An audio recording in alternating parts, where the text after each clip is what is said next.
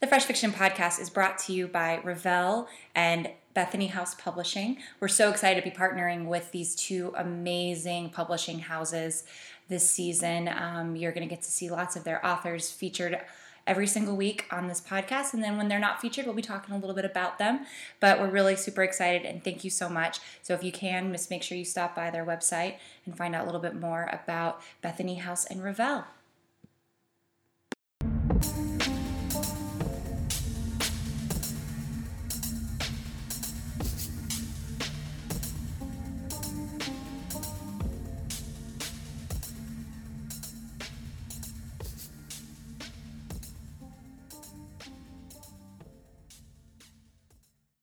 And welcome to the inaugural Fresh Fiction podcast. My name is Gwen Reyes. I'm going to be your host and possible new best friend. Who knows how this is really going to go for us, but I'm hoping that you will stick around and enjoy what we have to offer. Um, I am really kind of nervous. This is my first time doing this, so it's uh, a little weird doing it by myself. I've um, done podcasts in the past uh, for some local places in Dallas and then with some friends in Pittsburgh. So this is my first sort of solo foray, and I'm very excited to talk to you guys a lot about um, the things that I love to read and the things that I love watching and the things that I love to listen to.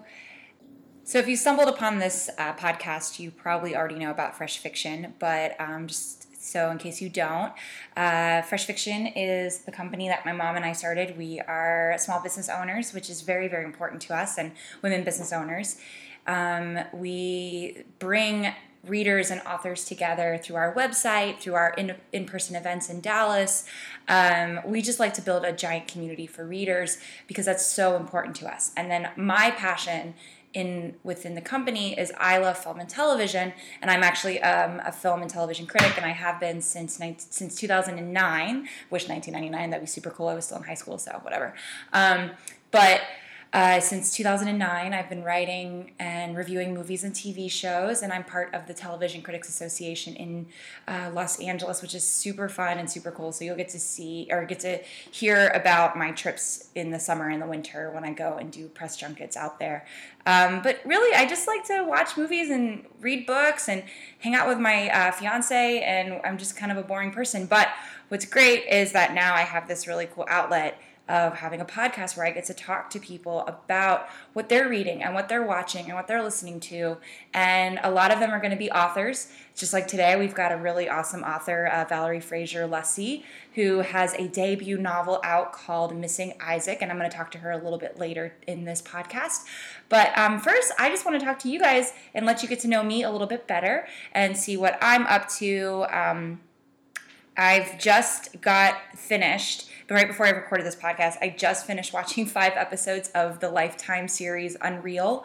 Uh, the new season started this Monday, and it airs every Monday um, until they run out of episodes. But we, uh, I got five episodes of it, and I just uh, completely absorbed it. I watched the pilot, or not the pilot, the first episode earlier in January, and then just kind of uh, fell off of it, but um, today it was just the perfect day to watch um, Rachel and Quinn just go at it and make an amazing show. I uh, I don't know if you guys are big Bachelor fans. I know that The Bachelor just finished here, but what's really cool about Unreal, it's in its third season.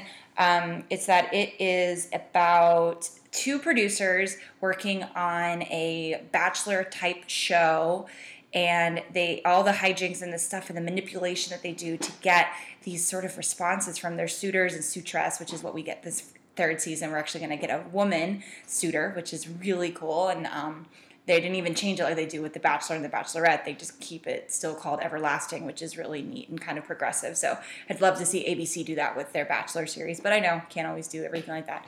Um, but yeah, it's really a great show, and I didn't expect to talk to talk to you guys about it today. I was actually going to talk to you about Atlanta, uh, Robbin' season, which starts um, tonight. I'm recording this on Thursday, but it's on uh, every Thursday on FX, and it stars Donald Glover as a. Um, I wouldn't call him an aspiring music uh, or art. Uh, what is he? A talent agent or talent manager for his cousin Paper Boi. Um, I wouldn't call it uh, I wouldn't call him aspiring because he is doing it. He's he's kind of hustling. And then this second season, um, he I've seen three episodes of it already.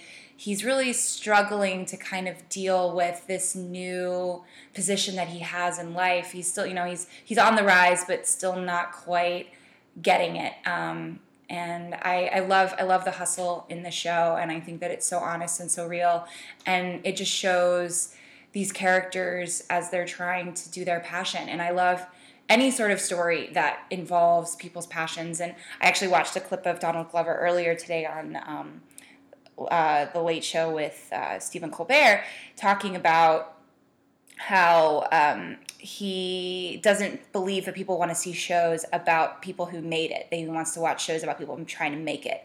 So I really agreed with that because I, I, thought kind of was like, that's a really weird way to think about it. But I think that's really true. And um, I, I, as a, a viewer and as a critic, I see the quality in something of watching somebody from nothing build up their empire. So there's lots of potential in future seasons of Atlanta, and um, as we know, it, it's already won tons of awards, and it's a little bit of a polarizing show. So if you haven't watched it yet, you can catch up on the first season of um, Atlanta on Hulu. And the second season will be available um, on FX every single Thursday, so you have a chance. And then if you're interested in Unreal, I think that that's on Netflix. Um, and uh, the second, the third season's just starting now, so the second season should be available for you guys to watch it. Um, but yeah, I just really love television. That's probably one of my biggest passions. Uh, my fiance and I spend a lot of time watching Monday Night Wrestling and Tuesday Night Wrestling and Sunday Night Wrestling. And when it's on, when it's in season, I watch Total Divas. So I spend a lot of time watching wrestling because it's mindless and I can do work while it's on in the background and I'm spending time, quality time with uh, with my dude. And um, but other than that, that's pretty much it. I watch just whatever comes into my email box. I try it out. Um, but what I am listening to right now, I just saw the. I just saw like the rest of America. I just watched Black Panther over the weekend, and uh, before I saw that, I had been obs- like just completely consuming the soundtrack for it because I love Kendrick Lamar, um, and so he actually produced and appears on every single track on the Black Panther soundtrack, and it's pretty good. Um, it's not when I first listened to it, I thought it was exceptionally good, but as I've kind of gone into it, and the same with I had the same problem with the film, but um, it it's doing something that's very important and it has a really great social message to it, but it's almost a little too poppy, um, which you know I think you need for a mainstream album, but at the same time, I, I kind of feel like it uh, the pop and the shine of it kind of dilute the message for me. But that's not to say it's not a good album and it's not worth your time. And it's also not to say that I haven't listened to it every single day for the last two weeks because I have.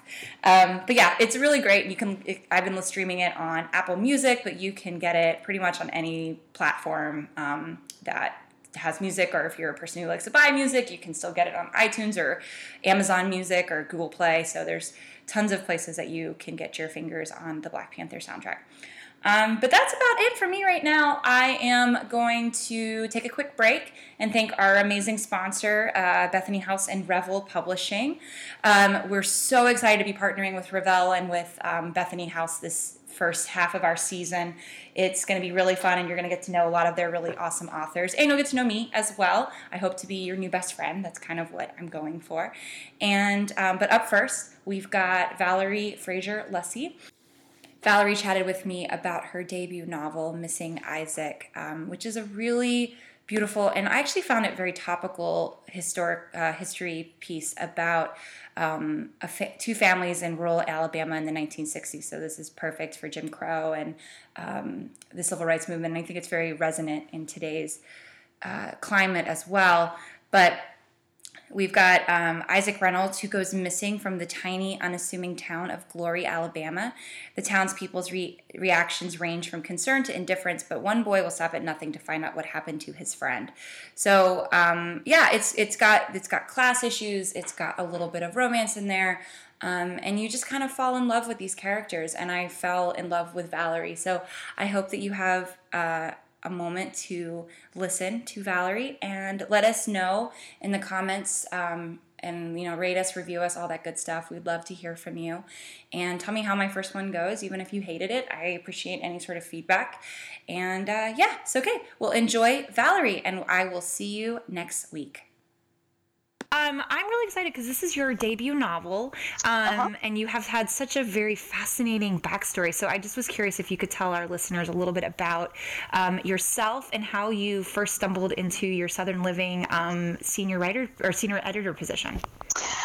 Um, well, that was a journey. Uh, let's see. I, I grew up in Alabama. I grew up in rural Alabama, and so Southern Living was always just this presence. You know, everybody takes the magazine down here, and so I, once I got interested in writing, I really always wanted to work there. And so, um, as I went into college and everything, and I, I would just you know apply, and if I met folks from Southern Living, I would make sure they knew I wanted to to work there. And eventually, I got a job there um, in corporate communications, and then. Um, but I was always friends with people at the magazine who kind of mentored me mm-hmm. and uh, and coached me on storytelling and involved me in the magazine even before I worked there.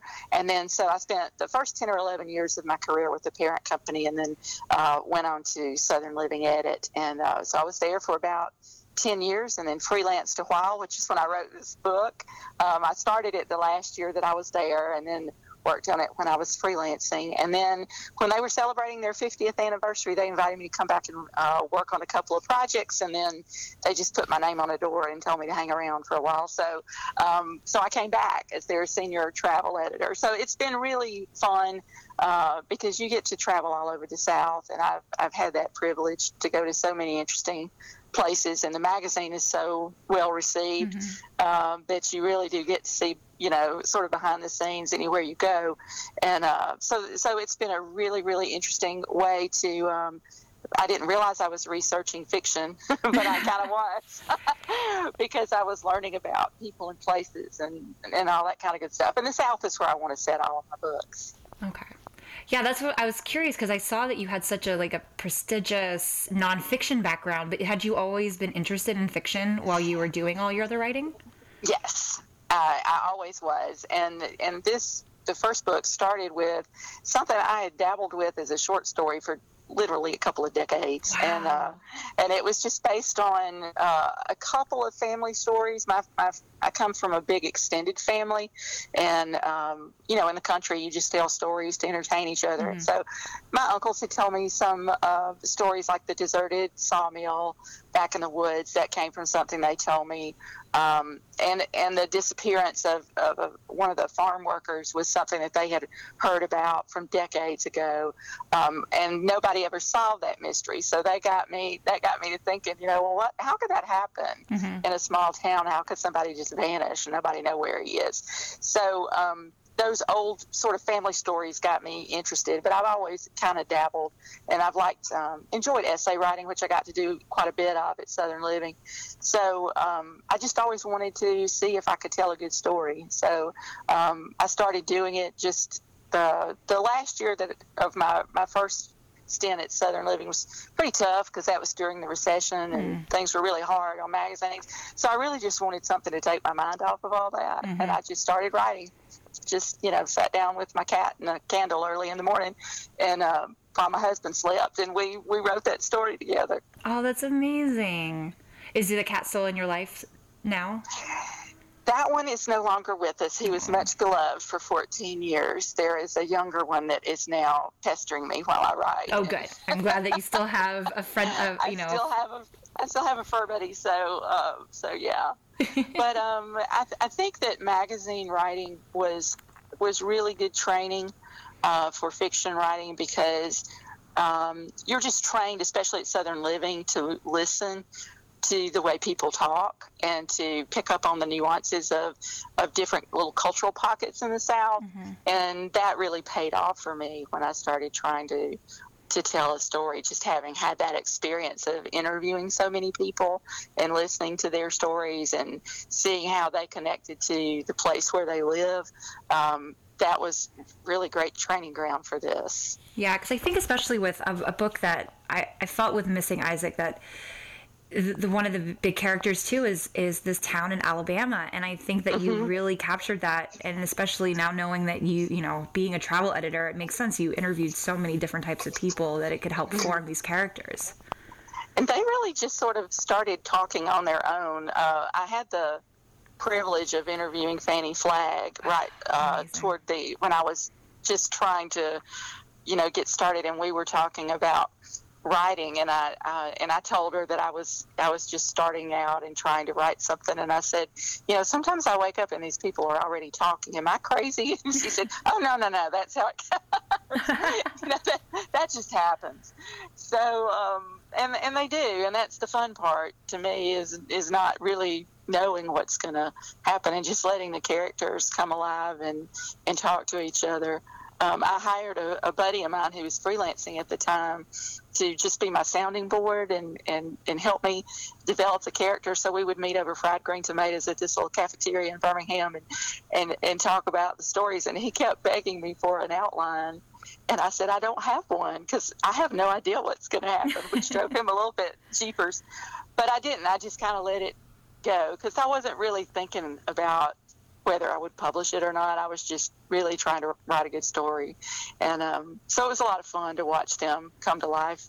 So that's so interesting. So you didn't want, you just kind of wanted to have the practice and the exercise of, of finishing the project. Yeah, I just wanted um, everything was was kind of structured in the magazine world back then, or it had gotten that way, and I just really wanted something that had no boundaries, mm. that really didn't have any walls around it. And so I just said, you know, I didn't think about marketing, I didn't think about genre, I didn't think about any of that. I just sat down and with this boy, I started out with Pete and Dovey and Isaac. And that was about it. The other characters were just cardboard they were just kind of there to be obstacles for Pete and Dovey, but they didn't want to be that. So they started taking on color and they started taking on personalities.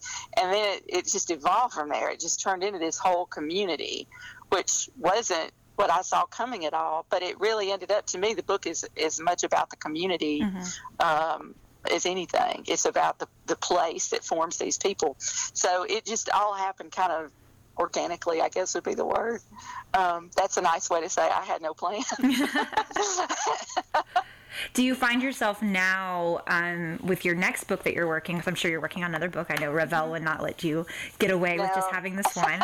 um, would do you find yourself being a little bit more structured, or do you enjoy kind of letting the characters come to you and you write them when they're ready? I still do that, but it's harder this time around because I have a deadline. Yeah. You know, I didn't have that second manuscript is due in March, so um, it's a little bit harder this time uh, because I, you know, I get more frustrated with myself when it's not just opening up to me. But you, you just kind of have to wait for it to come. It's not like magazine writing where you know you do your research, you do your interviews, you organize your story, and then you get your lead, and then you can go with it. I mean, you just sort of make it happen. But fiction, at least for me, doesn't work that way. I kind of have to wait for it to kind of show itself. Um, and sometimes you just it does it at the 11th hour.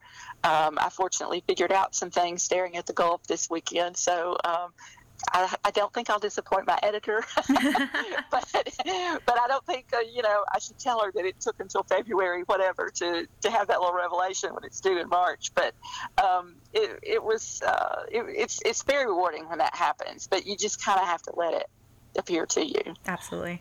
Well, I think you know the good thing also is that being um, a journalist and being a, a magazine writer, you understand how to write quickly.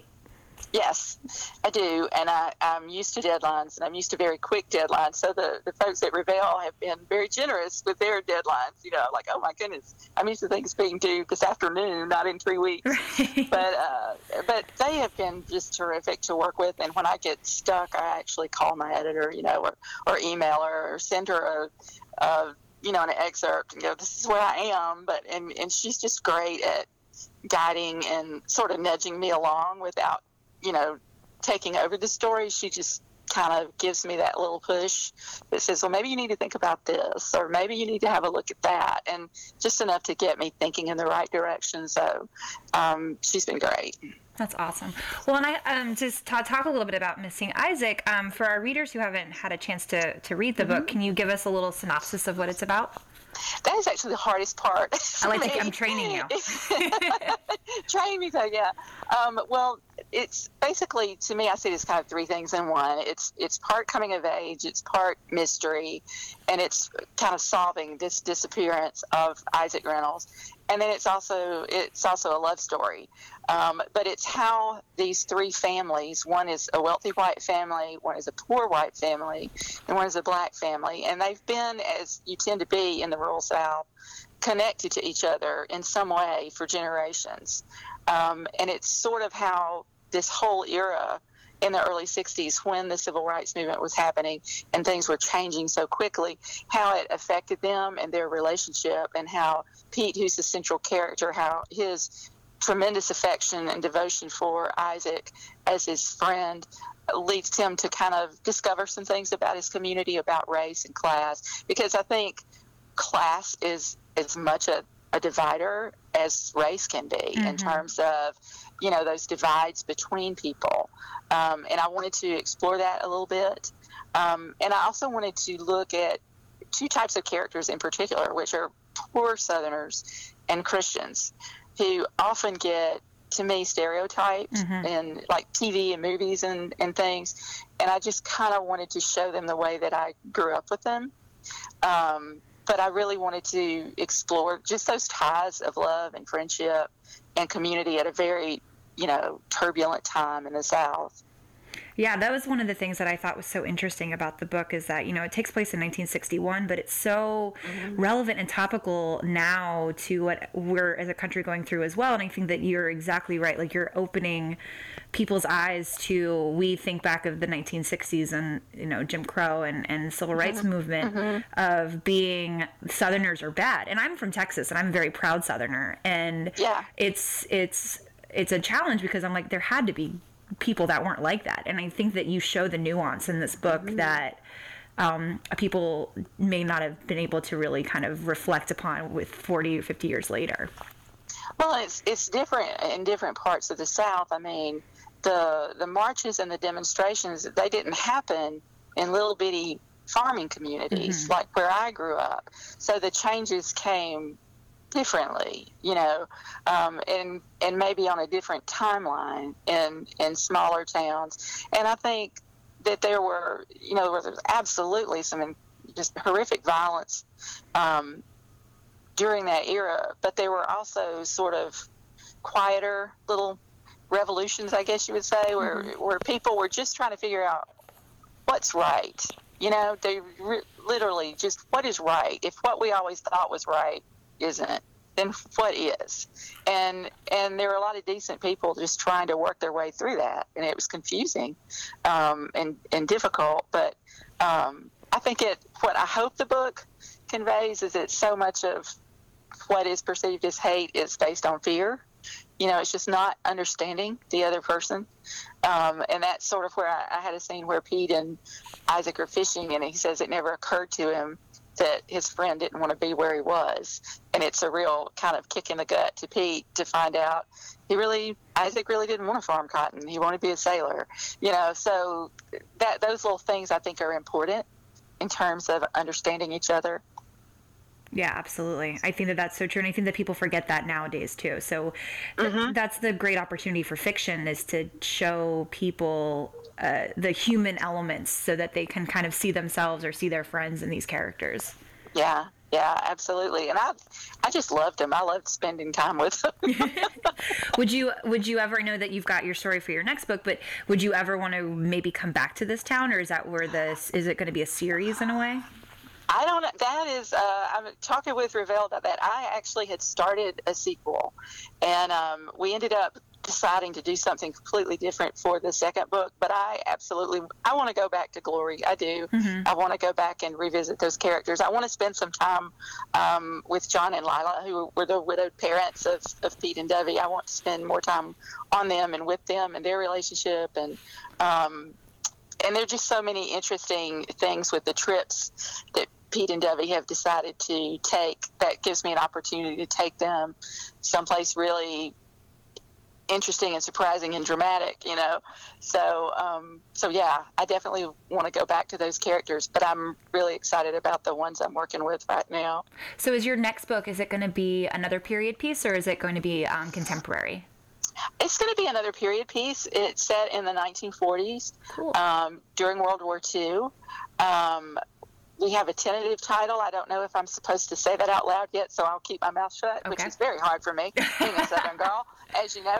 Um, but it's it's based on again something that happened back home, which was um, during the war because land was so cheap in the South, the uh, military, U.S. military, built a lot of munitions plants in the South and shipyards in the South. And so the Depression was late leaving the South. So there were a lot of folks who were desperate for work, um, really all over the country.